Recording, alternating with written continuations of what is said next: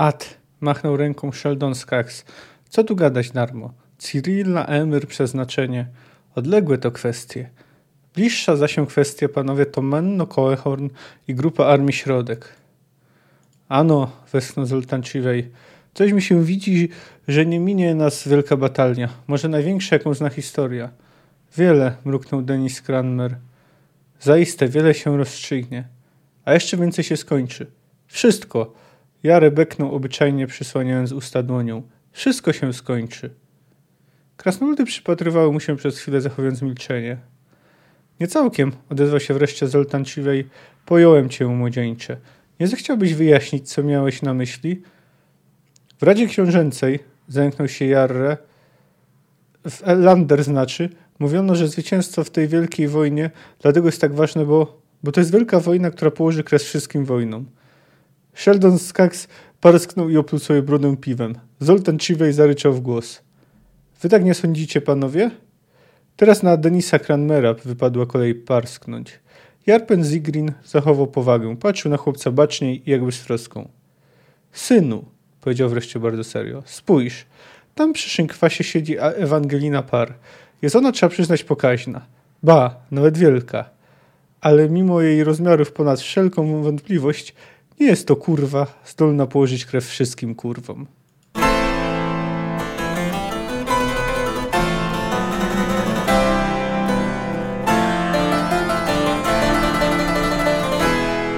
Cześć, jestem Kamil K., a ty słuchasz mojego podcastu Fantastyka Krok po Kroku.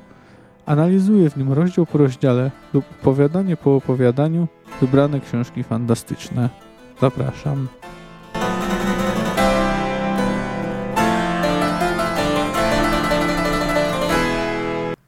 Cześć. Y, w dzisiejszym rozdziale, w którym będę omawiał szósty w dzisiejszym odcinku, w którym będę omawiał szósty e, rozdział Pani Jeziora, no będziemy śledzić e, podróż, podróż Jarego e, do armii. Nim jednak przystąpię do tradycyjnego streszczenia, to chciałbym tutaj powiedzieć, że no, na,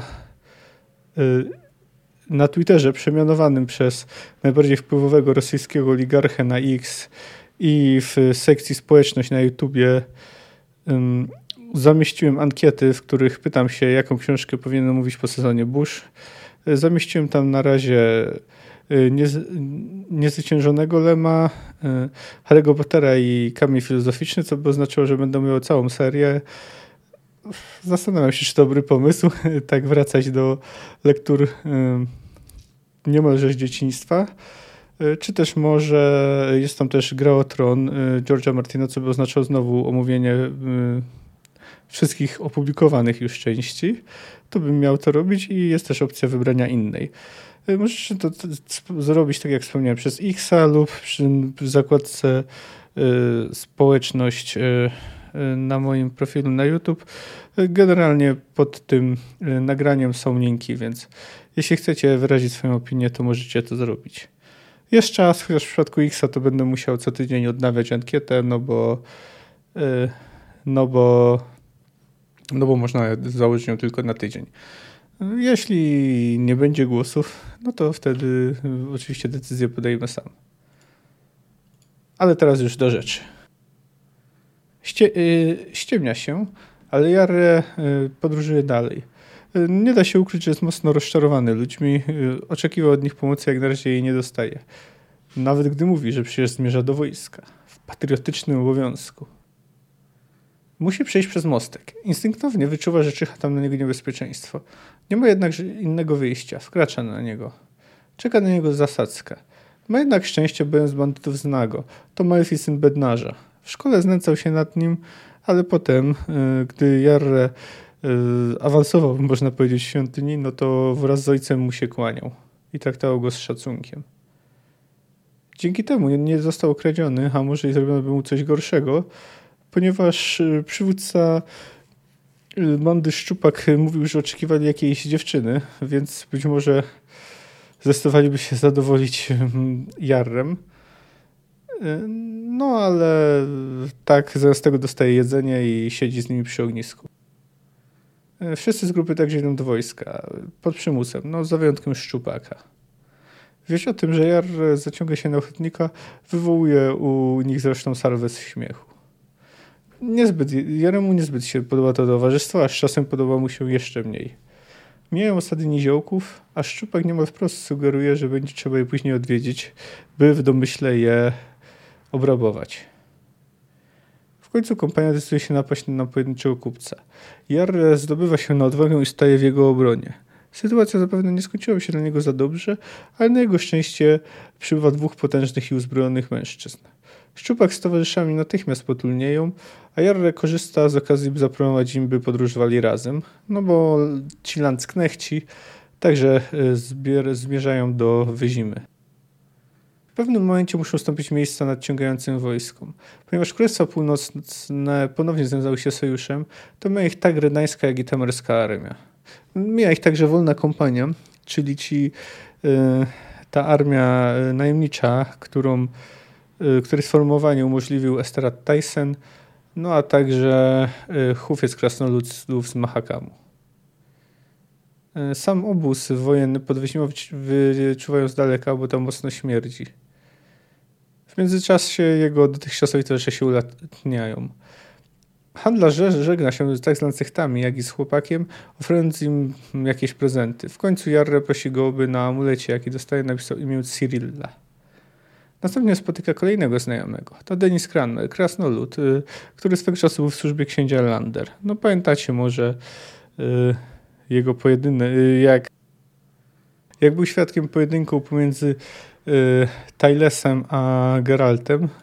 No i dzięki po części dzięki niemu e, Geralt wyszedł z szwanku po tym, jak e, uderzył prosto w miecz swojego przeciwnika, który następnie go zranił. Krasnolud zabiera go do zajazdu pod misją kudłaczem, gdzie ma okazję coś zjeść. Przybywa tam więcej przedstawicieli tej rasy. Toczy się właśnie po jednego ewakuujące stanowisko wojskowe. Chłopak ma okazję dobrze zjeść, a koło stołu siedzą, siedzi tam, siedzą tam znani nam już Jarpen Zygrin, Zoltan Chivej, a także Sheldon Skaggs. Y, który go także spotkaliśmy y, na początku Krwi Elfów. Y, by, był tam podczas rozmowy, podczas rozmowy po koncercie, jaki dał Jaskier. Krasnoludy generalnie nastawione są raczej cynicznie co do ochotników. Uważają, że to najczęściej połowa dezerterów to właśnie ochotnicy. Dowiadujemy się też, że korpus Wisegarda przyszedł na stronę Nilfgardu, rzekomo na wezwanie Ciri, czemu oczywiście Jarpen nie daje wiary, no bo w końcu znał ją po tym jak już skończonej e, wieczerzy e, Denis Cranmer jeszcze chwali Jar Jarego za to, że nie odezwał się, gdy miał na Ciri. Uprzedza go, by się pilnował, bo sądy są szybkie i brutalne, no łatwo tu podpaść. Wystarczy na przykład pisać nieobyczajne napisy na murach, to i, i można skończyć na stryczku. No a także już dodaje na pytanie chłopaka, że sytuacja militarna nie przestała się najlepiej. Jarre dociera do punktu selekcyjnego, gdzie wypytuje się go o różne wojskowe umiejętności, ale on jedynie wspomina, że umie pisać, czytać i tak dalej. W końcu otrzymuje przydział do BPP. E, gdy idzie tam, gdzie został skierowany, zaczepia go pijany Melfi, który najwyraźniej porzucił swoich towarzyszy. Końcu trafiają do miejsca, które Jarom niezbyt się podoba. Widzą ćwiczących oberwańców, którzy wymachują kijami. No, obecny to oficer oznajmia mu, że trafił właśnie do BPP, czyli biednej, pierdolonej piechoty. Tymczasem yy, Szczupak wraz z towarzyszami odwiedza farmę niziołków i domaga się od nich pieniędzy. Ale nie zamierzają dać się okraść i znakomicie miotają wszelkiego rodzaju pociski. Bandyci kończą martwi, są zakopani obok yy, poprzednich. Ten właśnie rozdział jest taki przerywnikowy. W zasadzie to nie, nie wnosi on jakoś wiele do fabuły Pani Jeziora, no ale udziela nam pewnej informacji. Znowu oglądamy wojnę tak z perspektywy bardziej zwykłego człowieka, Widzimy mm, także panującą wokół niej brutalną atmosferę. Jest także pokazana jako okazja dla wszelkiego rodzaju rzezimieszków i przestępców. Sama tematyka jego rozdziału, takie można powiedzieć przesłanie, y, jest przekazane już w pierwszych y, słowach. Brzmią one. Jarre, co tu dużo gadać, był bardzo rozczarowany. Wychowanie w świątyni, jego własna otwarta natura sprawiła, że wierzył w ludzi, w ich dobroć, życzliwość, bezinteresowność. Z wiary tej nie zostało wiele. Aha, tu jeszcze zatrzymam się. No, mówię Jarre, tak się przyzwyczaiłem, więc będę tak czytał. Nawet jeśli jest to poprawna wymowa. No, ale do rzeczy. Widzimy więc, że wojna niszczy wiarę e, w innych. W przypadku Jarego można powiedzieć, że to było nie, nie, e, nieuchronne, bo wystarczyło, że wyszedł spod e, klosza, spod, wyszedł z bezpiecznej świątyni no ale z drugiej strony tutaj trafił jednak na wyjątkowo złe, to, złe towarzystwo. Tutaj zresztą kilka razy e, Jare przeżywa dość ciężkie zderzenie z rzeczywistością, że życie nie do końca wygląda tak jak w lekturach.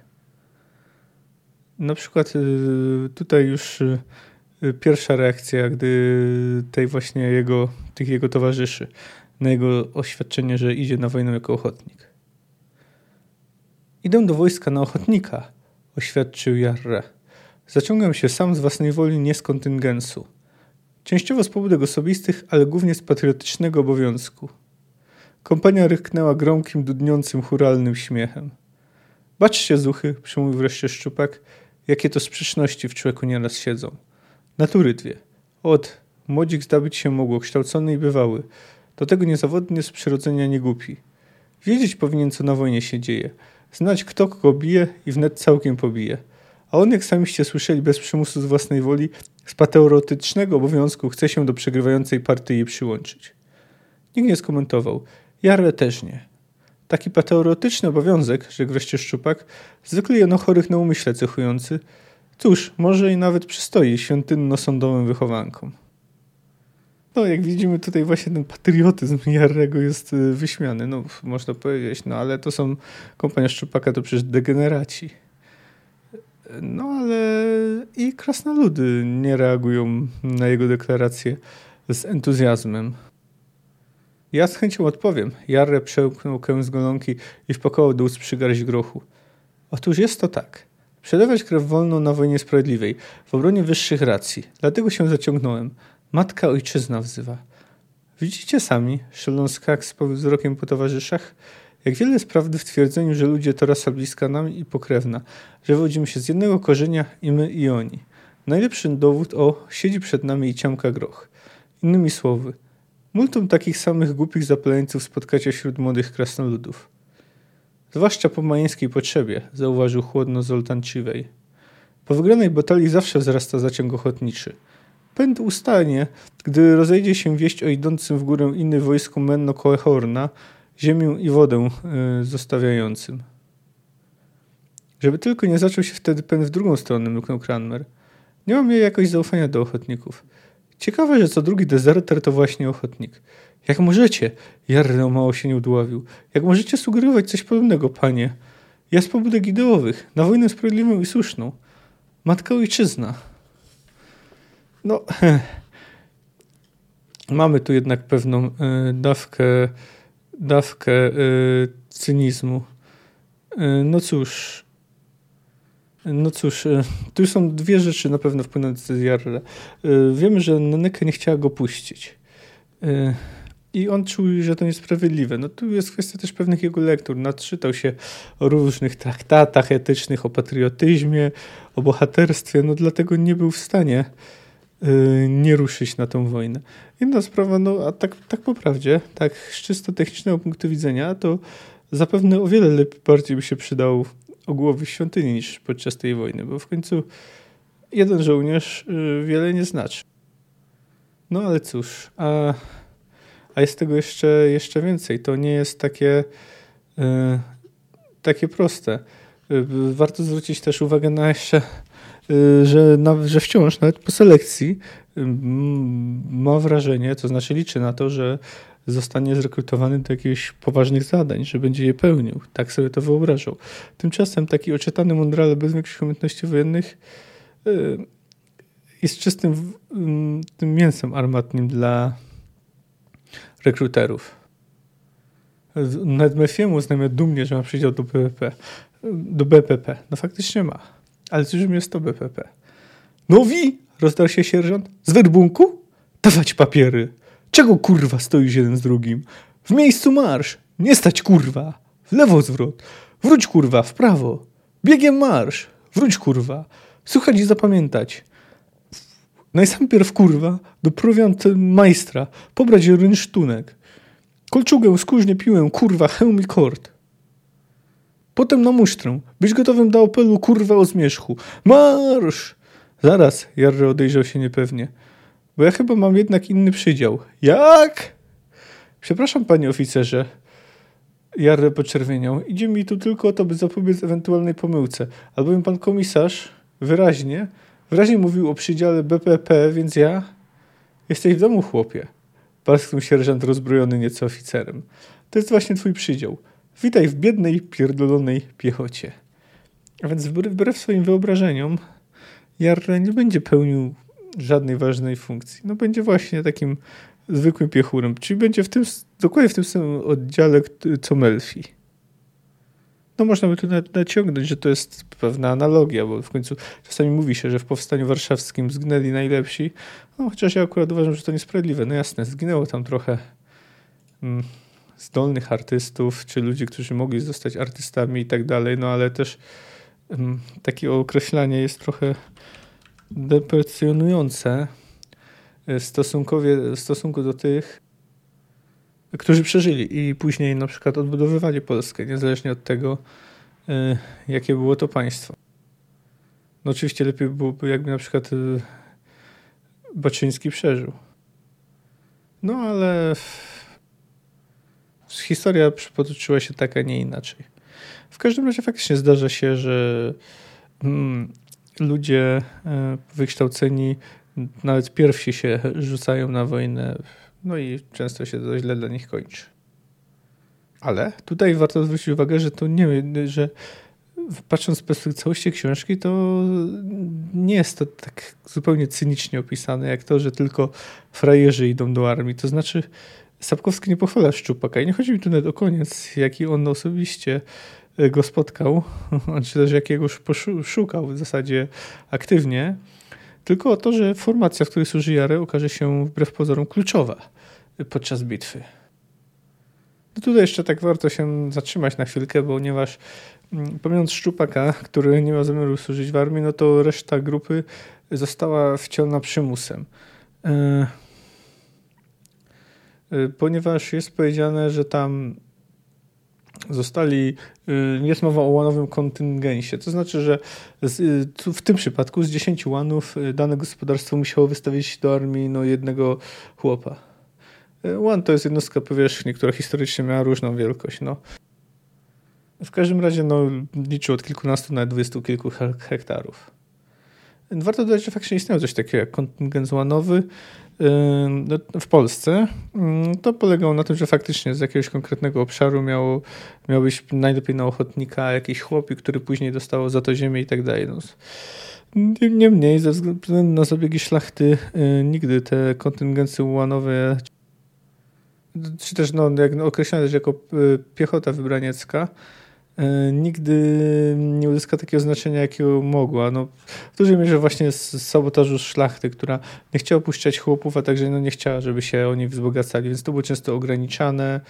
E, no, no, generalnie wiecie mniej więcej ze szkoły, jak to wyglądało, e, jak chodzi o, o szlachtę i jej stosunek do państwa.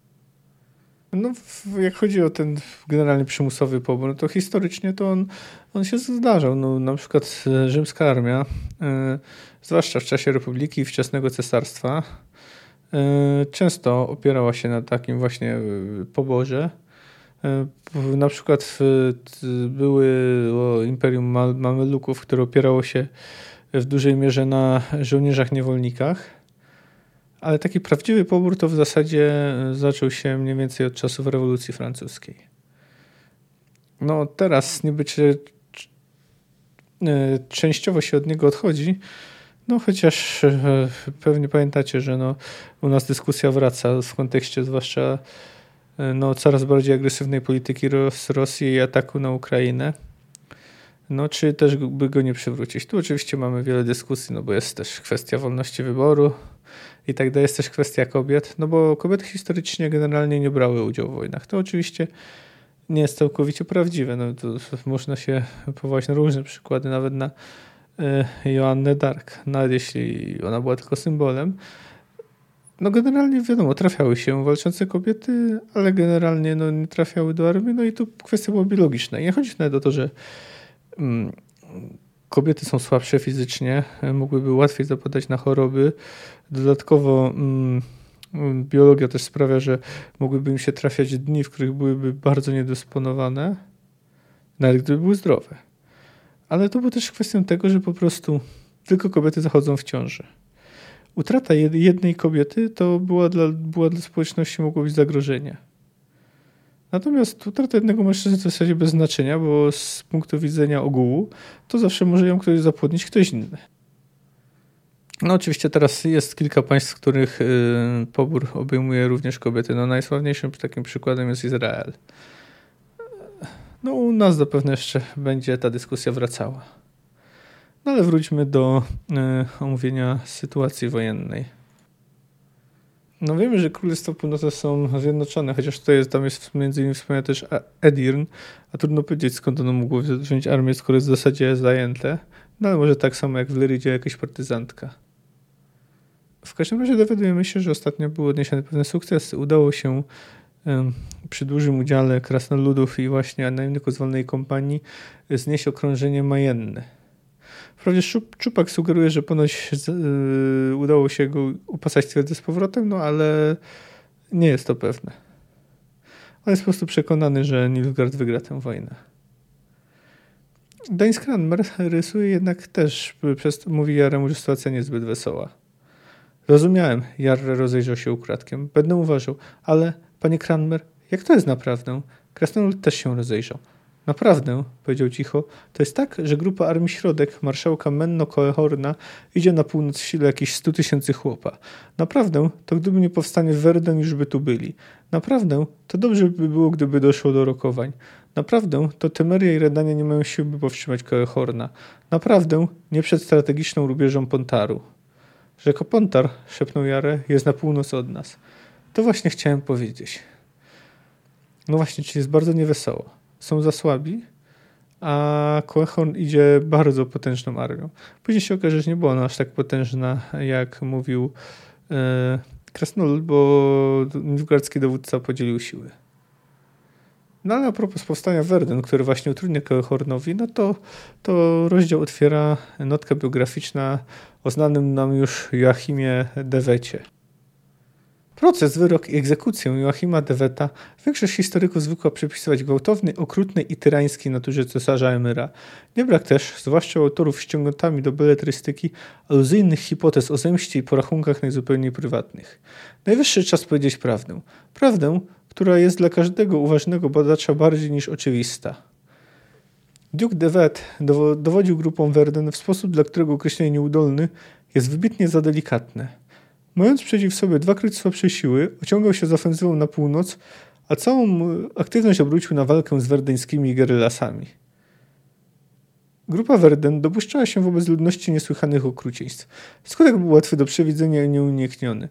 Jeśli w zimie siły insurgentów liczono niecałe pół tysiąca ludzi, to wiosną powstał cały niemal kraj. Oddanego cesarstwu króla Rewyla zgłodzono, a na czele powstania stanął jego syn, królewicz Kistrin, sympatyzujący z Nordlingami.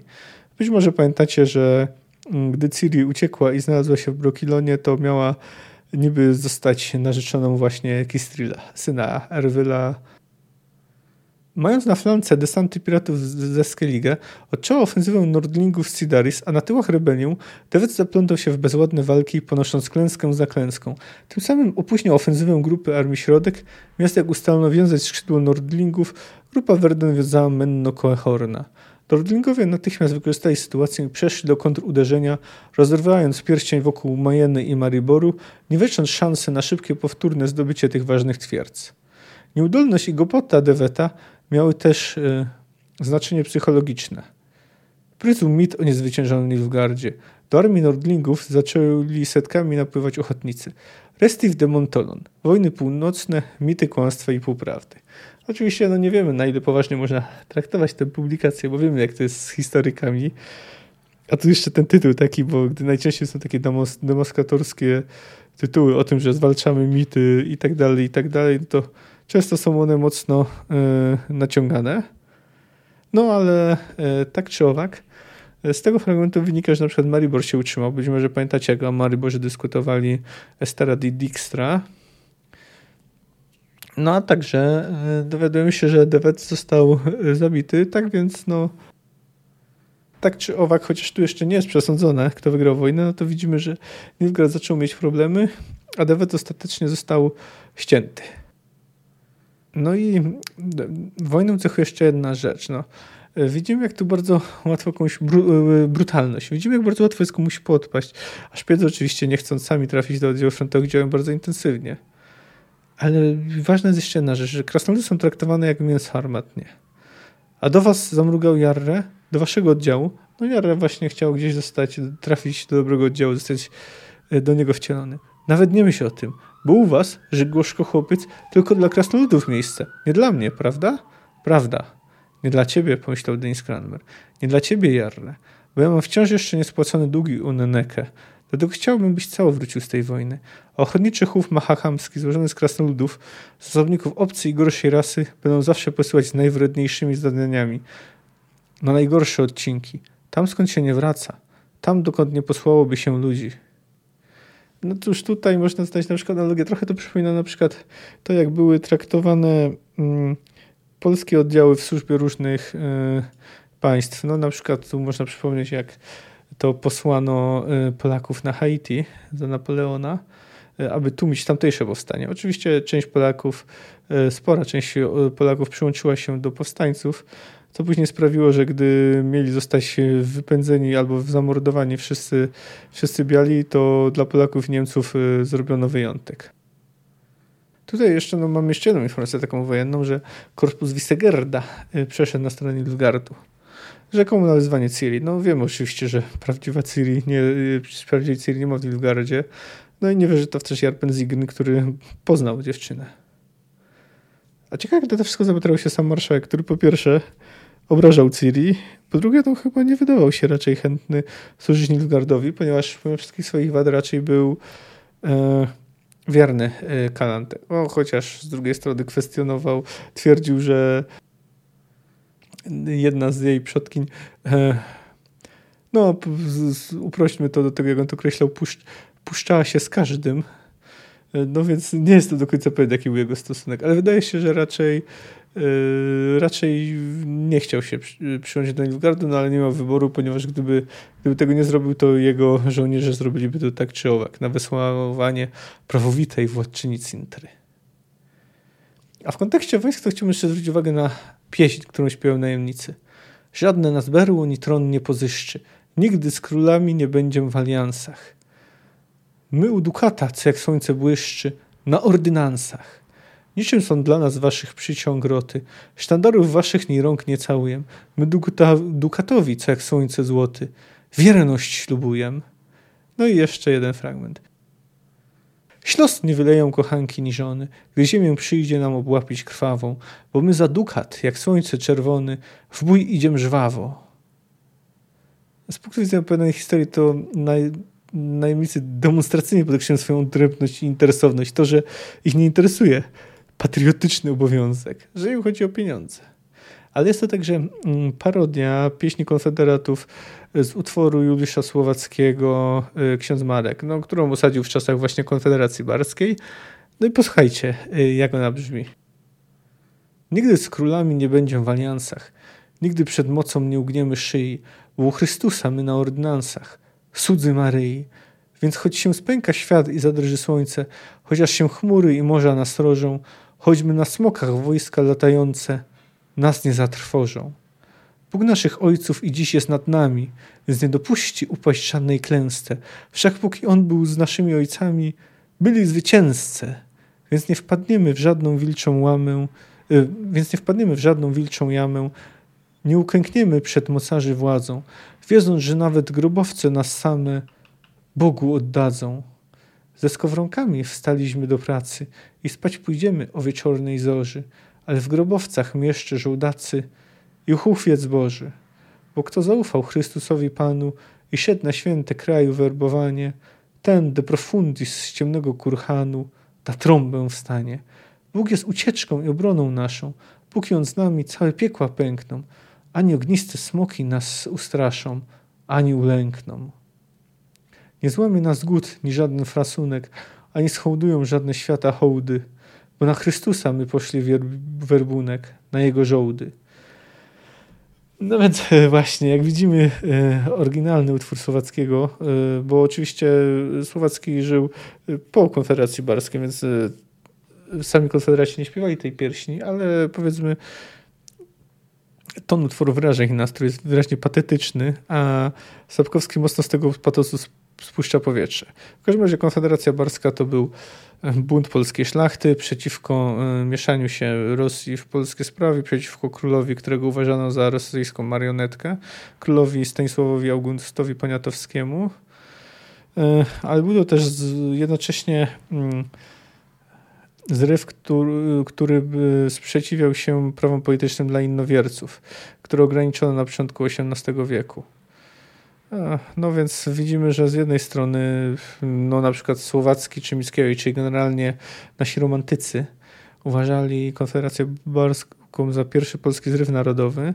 No tak później niektórzy twierdzili, że to i to przed PRL-em, że to była głupota i ruch wsteczny. Między innymi ze względu na swój bardzo mocny konserwatyzm. Zresztą słyszycie ten konserwatyzm w tej e, właśnie przytoczonej przeze mnie pieśni. No cóż, no, wydaje mi się, że stosunek Sapkowski jest raczej jasny. Sam to tego, że tutaj Boga zamieniono na pieniądze, to jest zresztą chyba generalnie też wyraz stosunku Sapkowskiego do zorganizowanej religii. A przynajmniej do katolicyzmu. No, abstrahując już od oceny Konfederacji Barskiej, no ja jestem raczej krytyczny, bo tu trzeba jeszcze zwrócić uwagę, że przyspieszyło na rozbiory. A to nigdy nie jest dobre, bo kto wie, jak się historia mogła potoczyć. No w każdym razie yy, brał w niej udział także na przykład Kazimierz Pułaski. On później walczył o niepodległość Stanów Zjednoczonych. Nie wiem, czy słyszeliście, ale jakiś czas temu było głośno o tym, że e, jakiś naukowcy wysunęli tezę, że mógł być postacią, interpł- postacią by mógł być osobą interpłciową. No i tutaj jeszcze, tak już kończąc, mamy jeszcze taki jeden fragmencik, czyli co do cywili. No jak wiemy, to zresztą było już kilka razy zaznaczone, wojna najbardziej dotyka cywili, ponieważ gdy jesteś żołnierzem, generalnie masz szansę się bronić. No oczywiście nieraz, jeśli wezmą cię na to mogą się nad tą znęcać. No widzimy, co Rosjanie często robili z ukraińskimi jeńcami. No ale cywile generalnie są bezbronni, zwłaszcza, że to najczęściej są starcy, kobiety, dzieci albo mężczyźni niezdolni do walki. No i a tutaj, ale tutaj okazuje się, że akurat właśnie ci starcy kobiety, dzieci są zdolni do obrony i bronią się przed bandytami. Niziołki pokonują ludzi. Przytoczę cały ten długi fragment, no bo i tak się już powoli zbliżam do końca tego odcinka. A dlaczegoż to, powtórzył Rocco Hildebrand, jakąż to modą mamy wać panom daninę płacić? Myśmy wszystko, co należało, zapłacili. Owa, patrz na tego niziołka mądralę. Rozparty na kubalcu kradzionego konia szczupak wyszczerzył się do kamratów. Już zapłacił i duma, że wszystko. Istowo, wypisz wymaluj, jako ten indyk, co dumał o niedzieli. Ale mu w sobotę łeb ucięli. Okultich Klaprok, Milton i Ograbek zgodnie zarechotali.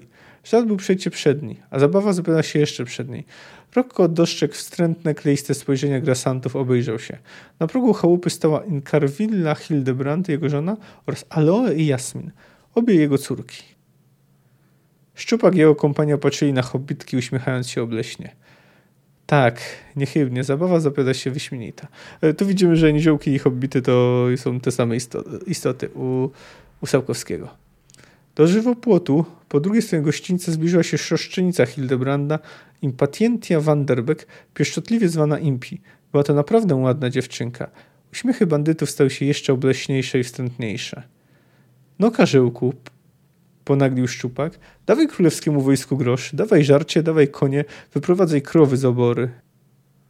Nie będziemy tu stać do zachodu. Musimy jeszcze parę wsi obskoczyć dzisiaj.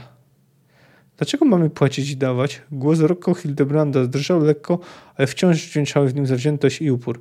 Powiadacie, że to na wojsko, że to na naszą obronę. A przed głodem zapytają, kto nas obroni. Myśmy już i Hibernem zapłacili i liwerunek, i pogłówne, i poradlne, i podymne, i ogonowe, i osep, i lichowie, co jeszcze. No, jak wiemy, faktycznie ciężar wojny w dużej mierze spadł na nie ludzi. No, to o tym mieliśmy już w czasie pogardy. Mało, to cztery z tego sioła w tej liczbie i syn mój własny, że przęgi w wojennych taborach wodzą, a nie kto inny, a szurzy mój, Milo van der Beek, jego jeszcze spotkamy, zwany Rustym, chirurgiem jest polowym, ważną personą w armii. Znaczy, myśmy z nawiązką nasz łanowy kontyngent wypełnili. Jaką modą więc nam płacić? Za co i na co? I dlaczego?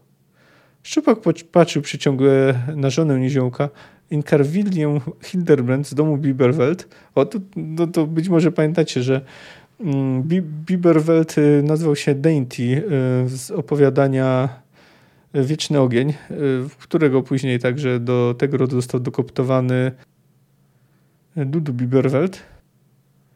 A także z tego samego rodu e, pochodziła też żona Berniego Hofmajera, jeśli pamiętacie w Hirundum, tam gdzie doszło do ponownego spotkania Yennefer i Geralta. Ona także była z domu Biberweltów, e, Biberwelt. Na jego puc, puc, pucate córki Aloe i Jasmin, na śliczniutką jak laleczkę ustrojną zieloną sukieneczkę Impi Vanderbeck, na samo Hofmajera jego dziadka staruszka Holofernesa, na babkę Petunię zawzięcie dziobiącą grządkę motyką, na pozostałych niziołków z osady, głównie niewiasty i wyrostków, trwożliwie wyglądających z domów i z zapłotów, z domostw i z zapłotów. Pytasz dlaczego? Zasyczał pochając w siodle i zaglądając przerażono czy niziołka. Rzeknę ci dlaczego. Dlatego, że jest niziołek parszywy, obcy przybłęda. Kto ciebie nie ludzi obrzydłego obdziera, ten Bogów raduje. Kto tobie nie ludziowi dopieka, ten dobry i patriotyczny uczynek spełnia. A takowoż dlatego, że mię mdli z ochoty, by to twoje gniazdo nieludzkie z dymem puścić. Dlatego, że mię aż oskoma bierze, by te twoje karliczki wychędożyć. Dlatego, że nas jest pięciu tęgich zuchów, a wy jest garść kurduplowatych zafajdańców. Teraz już wiesz dlaczego? Teraz już wiem, powiedział wolno Roko Hildebrand. Idźcie stąd precz, duzi ludzie. Idźcie precz, niecnoty. Niczego wam nie damy. Szczupak wyprostował się, sięgnął po wiszący siodła kord. Bij! wrzasnął. Zabij! Ruchem tak szybkim, że aż umykającym wzrokowi, Roko Hilderband schylił się do taczek, wyciągnął ukrytą pod rogorzem kuszę, podrzucił kolbę do policzka i wpakował szczupakowi bełt prosto w rozwarte we wrzasku usta. Karwilna Hildebrand z domu Biberwelt machnęła ręką na odlew, w powietrzu zakoziołkował sierp, bezbłędnie i z impetem trafiając w gardło Miltona. Kmiety syn żygnął krwią i fiknął kozła przez koński zad, komicznie machając nogami. Ograbek wyjąc, runął pod kopyta konia, w jego brzuchu, wbity pod drewniane okładziny uchwytu, tkwił sekator dziadka Holofernesa. Osiłek klaprot zamierzył się na staruszkę maczugą, ale zleciał z siodła, kwicząc nieludzko, trafiony prosto w oko szpikulcem do flancowania ciśniętym przez Impi Vanderbeck. Kultich obrócił konia i chciał uciekać, ale babka Petunia doskoczyła do niego i wycięła zębami motyki wudo.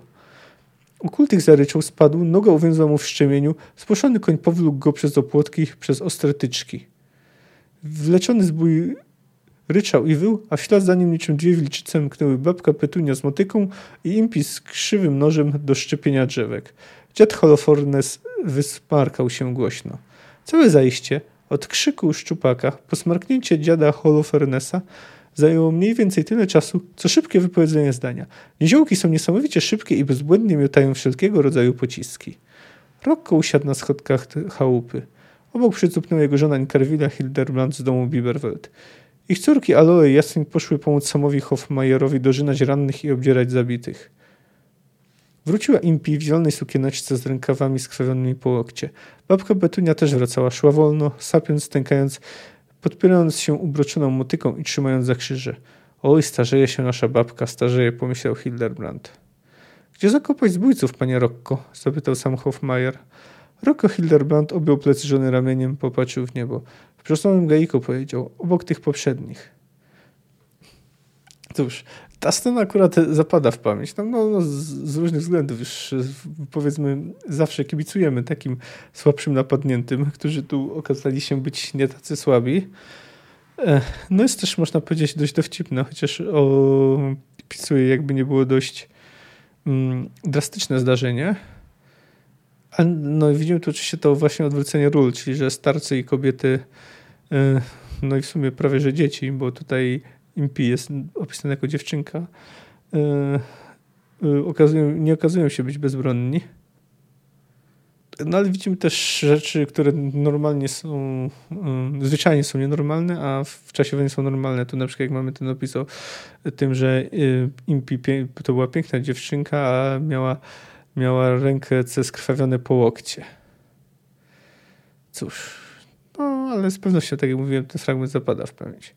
No ten rozdział przedstawia nam trochę przy wojnę w, w, takim ujęciu mm, trochę zwykłego człowieka, czy też zwykłego nieludzia, jak to było w przypadku niziołków, ale czy no, nie przeszkadza mi, ale czy nie jest też jakoś niezbędny, bo w sumie jego wpływ na fabułę jest żaden, ale też nie powiem, żeby był źle napisany i czyta się go dobrze. Na dziś to tyle.